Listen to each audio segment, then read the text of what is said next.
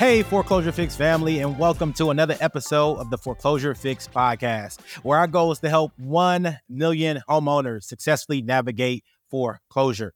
Hey, if this mission to help 1 million homeowners resonates with you, please do us a favor like, subscribe, or share our content with someone who you know it can help. If y'all been following our foreclosure fix journey for any amount of time, you know that we search high and low for the best guest to bring onto the podcast. And today, our guest does not disappoint. Um, please welcome to the podcast, Brenton Harrison. Brenton. Thank you for having me. Um, Brenton is is a, is now a friend, um, but he is a certified financial planner, a student loan expert, and today we are going to dive deep into how to help those who may be struggling financially. Um, the thing I like about Brenton is that not only is he an expert in his field, but he is a husband, a father, and I spent an hour and a half bending his ear at FinCon a couple weeks back, and he was so gracious with his time. And so I appreciate you, and I appreciate you hopping on the podcast today. Oh man, you know it's it's a pleasure. I'm honored to be invited, and and I enjoyed our time together as well. Uh, you know, we were introduced by uh, two great people, so that's one of those things where it's like, yeah, hey, if if these two people say we need to get together, we need to get together. Absolutely, man. So just diving in, Brenton, let our listeners know kind of more about you and how your company interacts with people who may be facing financial challenges. Sure. So I, I am the son of two entrepreneurs, but they were two first generation high income earners. Uh, so when I was growing up, I watched them navigate a lot of different challenges. One of them being you're being confronted with a number of different financial decisions that nobody else you know has ever had to confront. Before. But the second part of that is while you're trying to navigate them, you have another generation who supported you, who loves you, who you love, who you're trying to make sure they're okay as well. So I, I got to see uh, both sides of the coin. I got to see people who were really doing well when it came to my parents' friends, and I also got to see friends and family who were not doing well and right in the middle. And I realized that a lot of times the difference uh, had to do with financial literacy, and then also just like luck and gifts and inheritances. And if you're not going to have the lucks and gifts and inheritances, you got to have the financial literacy. So we try to focus on uh, not just people who are already rich or already wealthy. We, we try to go and say, hey, whether we work with you one on one or not, we're going to provide content for people who just want to know what some terminology or what different paths to wealth may be, uh, and then go from there. So we, we try to have a very community centric way of doing business. That makes a lot of sense. And in my intro, I forgot to mention that you are the host of the New Money, New Problems podcast. Um, and in addition to that, you also have a podcast about student loans. But the point that you made about your parents, right, and them being a first generation of wealth or a first generation of high income earners and being stuck between almost two worlds is a place where I think a lot of our listeners find themselves. A lot of listeners may be the first ones in their families to own homes, um, and now they may be facing foreclosure or they're the ones who have the financial wealth or a great job, but they're in the midst of giving out a lot more than they probably should as they think about saving for their future. You know, as you think about the clients you've worked with in the past and stuff like that, you know, how often do you see that for folks who are are, are that first first generation of wealth? Oh yeah, I, I try to break stats or or estimates into like if I see 10 people, then this number of them are dealing with this particular issue uh, the overwhelming majority of my clients are the same. You know, they're 35 to 50. They're navigating those decisions that I told you. And the overwhelming majority of them are either consistently supporting family financially or there's the expectation that if there's a family emergency, they would chip in and be the majority of, of the money that's coming in. So it's a very, very common thing. And if you're expected to contribute or be the majority, then you definitely don't have anybody who's going to be able to tell you how to navigate certain things. So you live in a neighborhood, you have a nice house, you look at the neighbor next door to you, and you're like, why are they not as stressed about living in this house as I am? Right? you don't understand. Sometimes they are. When you find yourself in that situation and you are stressed about the finances and you're stressed about other things that may be going on, what do you tell your clients? What do you advise them to do? How do you say to them, you have to make a difficult decision in order to overcome the obstacles that are in front of you? I have found that there are two things that are the last things people want to change when they're in financial difficulties. The first is where they live, and the second is where and how they educate their children. So I'm in the South. Nashville is a big private school town for, for various reasons. Um, and when you're trying to tell people, you know, hey, maybe you've bitten off more than you could chew with this house, or maybe you've bitten off more than you can chew with this private school, uh, it's the last thing people want to do. And I understand that, right? Who would want to be stripped of their home? So to me, if those are going to be the last resort items, the first resort needs to be cash flow and debt elimination. So we have to make sure they understand that if you're going to attack cash flow, you have to do it in a way that throws all quote unquote conventional financial wisdom out the window. So I will tell people when they're really in a pinch, hey, you need to stop contributing to your 401k. And that sounds crazy to them. But I'll say it's great that you're putting this money aside, you know, that you can use when you're 59 and a half. But you have $20,000 in credit card debt and $0 in savings. We need money you can access now. So there are things that people see online that they think they should be doing that when they've gotten into a deep enough hole, they actually need to put on pause. And those are one of the first uh, bits of recommendations that we get. So, so go back to that situation where you mentioned someone is in a bad financial spot, but they don't want to change where they live and they don't want to change the school. So those are the two difficult things. Why why do you think that's the case? Is it the perception of the outside? Is it just, you know, the the meaning of what a home is to somebody? Like and again, I know you may not have the concrete answer, but why why do you think that's the case? Well, let me project on if that were to happen to me. if I were to lose my home due to factors that I couldn't control, I would feel like I failed. I would feel uh, like I was exposed.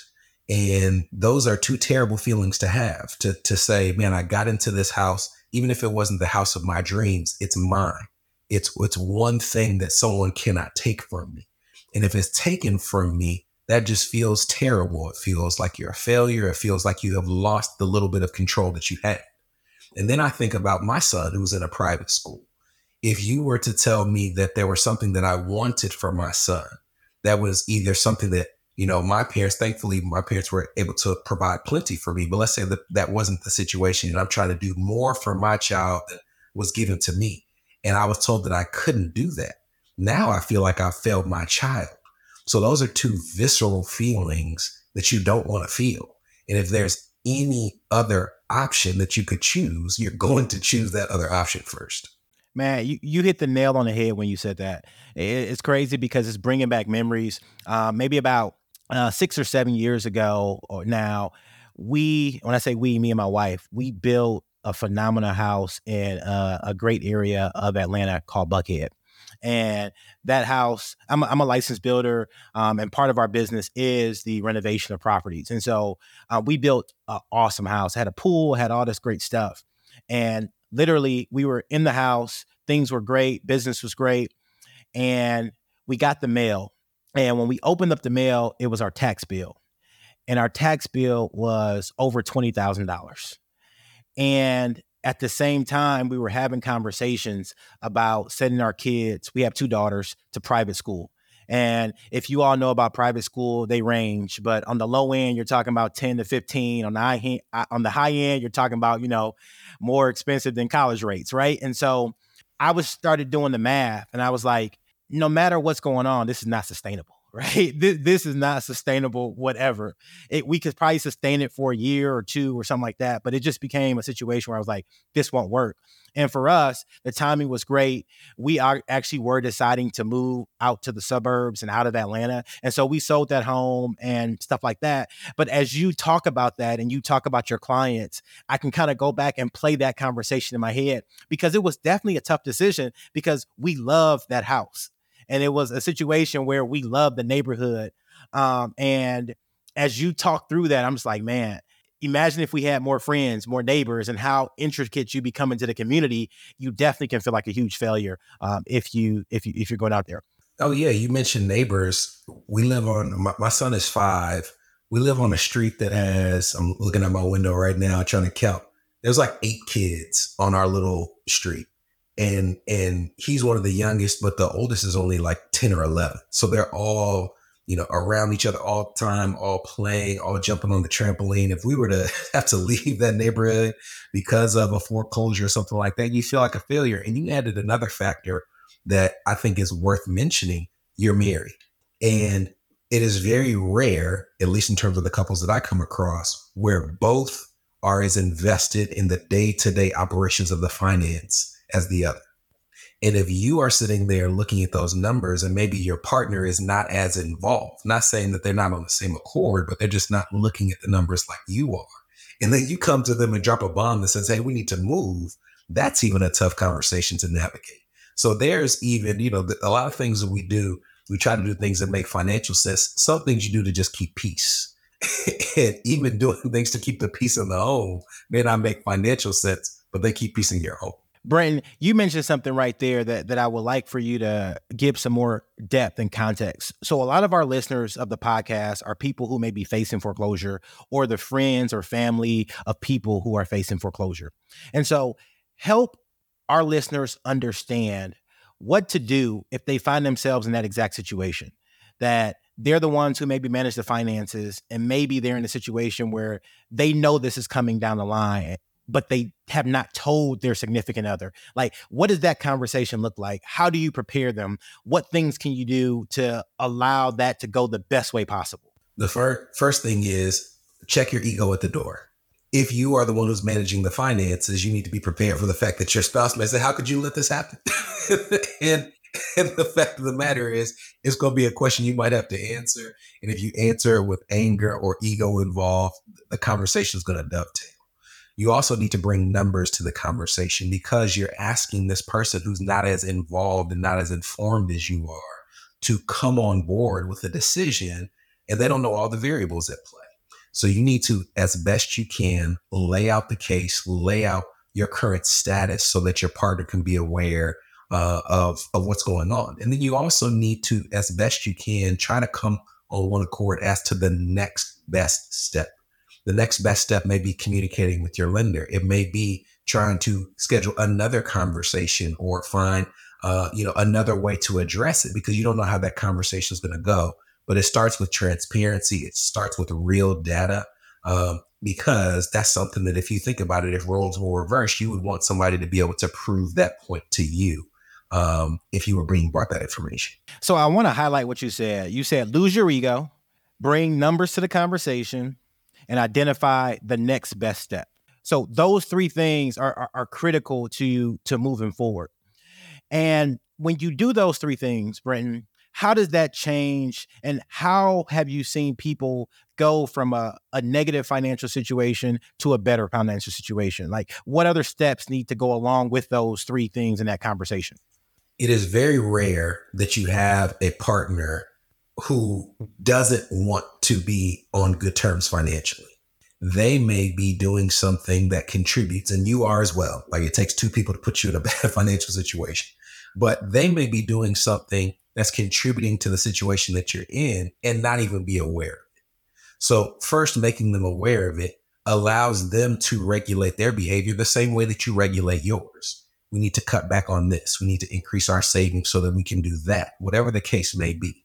So, the communication and the data makes them aware of how they are contributing to the whole. And then also getting on one accord and stripping your ego at the door allows you to articulate some things that you may be feeling that contribute to your relationship. I can tell you this has happened in my household. My wife wants to work hard. She she's the type, this is almost like roles reverse. She's the type who wants to work hard, come in at the end of the week, give me her check and say, I worked as hard as I could. I did my part. You do the rest. So if I'm bringing her tough financial uh, situations that we need to navigate, I have the feeling when she has more questions that she's judging the way that I managed things. And I have to be aware that that's how I feel before we even start the conversation because it's a valid question for her to ask. But because she's not as involved in the day to day, I feel like it's a personal attack because I am the one that's managing on the day to day. So that's why checking the ego at the door is so helpful. That third part of determining the next best step is you're going to have to, if you're in a pinch, be on one accord. You may have managed things separately. And for some people who are doing well financially, they can continue to manage things separately. But now we're not. So we need to move together with alacrity to make sure that we're doing this thing quickly and we're doing it in the right way. Man, I think I got to get a dictionary out uh, to, to, to, to, to, define alacrity uh, for the audience. Um, man, you got this voluminous vocabulary on us, man. No, man, when uh, I was a when I was a kid, my my dad actually still does this. My dad will find like a, a weird word in the dictionary or weird, you know, a word that people don't commonly use and they'll send it to me and it'll be like race to see who uses it first. like look for like random ways yeah. to insert it in the conversation. Uh, so so yeah, speed. no, no, man, no, that that that's that's phenomenal, man. Um, taking it another step. Unfortunately, financial problems exist for many Americans and many people in general. Some people will ultimately lose their house. You know, our goal is to help a million people navigate the process. So when you are in a situation where home loss is pretty much inevitable and you want to figure out what the next move is after that, how do people start the rebuild process? How do people start to take themselves from the pit to get back to the mountaintop? Uh, they first acknowledge what got them where they were in the first place. Sometimes it's, it's not their fault. You know there are down markets that could lead to situations like this. You could you could do everything right and just catch a bad break. But if there's something behavioral you first have to address you know wherever you go there you are. So if you were spending frivolously at the old place and you don't address it you're going to spend frivolously at the new place.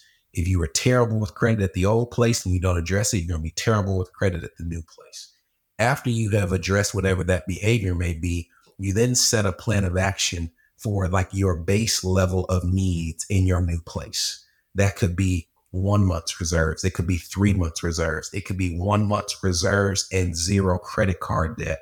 But you have to have a metric that you can build towards so that you can understand we're not going to be stable until we reach this metric. To me, one of those metrics is zero credit card debt. I strongly believe, and when I say zero credit card debt, I don't mean you're not using credit cards. I mean you're getting to the point where you're paying them off in full every single month, or you have a plan of action where you're putting credit card debt on zero interest cards and you have a plan to pay, pay it off in full by the time that offer expires. But to me, if someone is not in that scenario, it's the first metric that I look for to say, okay, well, we're in a situation where we're outspending what we're able to, to do on the cash flow side. So there are metrics that you can use that are different than someone else. But to me, one of the first ones is at least a month reserves and zero credit card debt that's rolling over at a rate of return. How long should somebody be prepared to go on the journey of, I guess, financial freedom? Because and today, you know, I pick up my phone, I look at Instagram, I look at YouTube, and I'm like, man, you know, this person said they made X amount of dollars in one year and they were, you know, riding a hoopty and not in a Bentley, right? You know what I mean? So how long should the journey be for the average person, not necessarily the the one-off folks? I am, and this is completely my length of time. this is not like some rule of thumb. It's just based off of what I've seen. I have been doing this for 14 years. I probably meet with 10 to 12 people a week and have done so 48 to 50 weeks a year for the entire 14 years. I've seen a lot of people's finances. And I think that someone can change their financial life significantly within three years. Go from just pure disaster to at least I feel comfortable in three years. And I believe that someone can change their financial life completely in 10 years. Now, does that mean financial freedom? It depends. Financial freedom is incredibly subjective. It's all what does it mean to you? But to me, an example would be I, I state this consistently. You, you've heard the podcast, you know that I state all the time that I want to build to the place where I either work nine to 10 months a year or I work three to four days a week. So either one. But I want to build myself to the point where we have enough recurring income where I don't feel like I'm sacrificing something to take two months off for the year. And I feel like within 10 years, that's very possible. That's my metric. Your metric may be I want to leave corporate America in 10 years and I want to have a self sustaining business. For someone who doesn't want to leave corporate America, they may say, I want the ability to work here because I choose to work here, not because I have to work here. And I believe that with intention and specificity and marking your goals and determining from step one to step 10 how you're going to get there, you can do that within a decade. Man, Brenton, that brings us to my favorite part of the podcast, which is our bow tie round. And this is where our listeners get to tie one on with our guest, Brenton Harrison. So the B in bow tie round stands for your best advice for someone facing foreclosure. The O stands for one thing you are grateful for. And the W stands for your wildest or most interesting foreclosure related story. Um, Brenton, what's your best advice for someone who is facing foreclosure or a tough financial situation? Communicate with your lenders. If you think that your situation will get better by ignoring calls, ignoring emails, and ignoring mail, you are incorrect. You would be surprised uh, how much a lender wants to keep you in your home rather than boarding it up and taking the keys. So be communicative and have a plan of action for what your ask may be when you communicate with lender. I couldn't agree more. One thing you're grateful for good health and your wildest or most interesting foreclosure related story, or in your world, a, a, financial turnaround story? There's a couple that I, I worked with who had a uh, like a number of just tough breaks. When you talk about nothing they did that you know could have changed the situation, just a couple of job losses, a down market, and they had um, signed up for a new home in this beautiful community and just as a result of all those things, had to give up their family home. Uh, you know, probably took a 60% drop in household income. It was just disastrous. And it all happened within uh, one year. And I watched them over the span of the next three years not only put themselves in a position where they completely reestablished their emergency reserves, they had gotten into a home that was a beautiful home that fit in what their new household income was and they had acquired four properties within the three years. So not only had they put themselves back in good standing, they had actually acquired more property than they had before. And all of it started with them being willing to humble yourself and just say, life has changed. The, the level of our income and housing has changed, but we're going to work within what we have and build back up. And they were able to do it in, in just a really, really impressive way. Man, that, that's a phenomenal way to to end the podcast, and that's a phenomenal way to highlight what you can do if you stay committed to the journey of getting out of debt and fixing your finances. Uh, Brenton, please let our listeners know how they can get in contact with you, how they can follow your content, how they can uh, follow your journey. We are new money, new problems pretty much everywhere. The the podcast is the new money, new problems podcast. On YouTube, we're New Money, New Problems. On Instagram, we're New Money dot New Problems. Uh, so if you're interested in our content, if you want to know more about what we do in terms of how we work one on one with families, individuals, small business owners, uh, you can go to any of those platforms or our website, newmoneynewproblems.com definitely check out Brenton's information. And y'all, I appreciate you listening so much. If the goal to help a million homeowners resonates with you, please do us a favor. Check us out at theforeclosurefix.com. Follow us on all social medias. And until next time, y'all have a blessed day. And I love you. Take care. The views and opinions on this podcast are for informational purposes only and should not be construed as legal advice. If you have a specific legal question, we highly recommend you contact a qualified legal professional.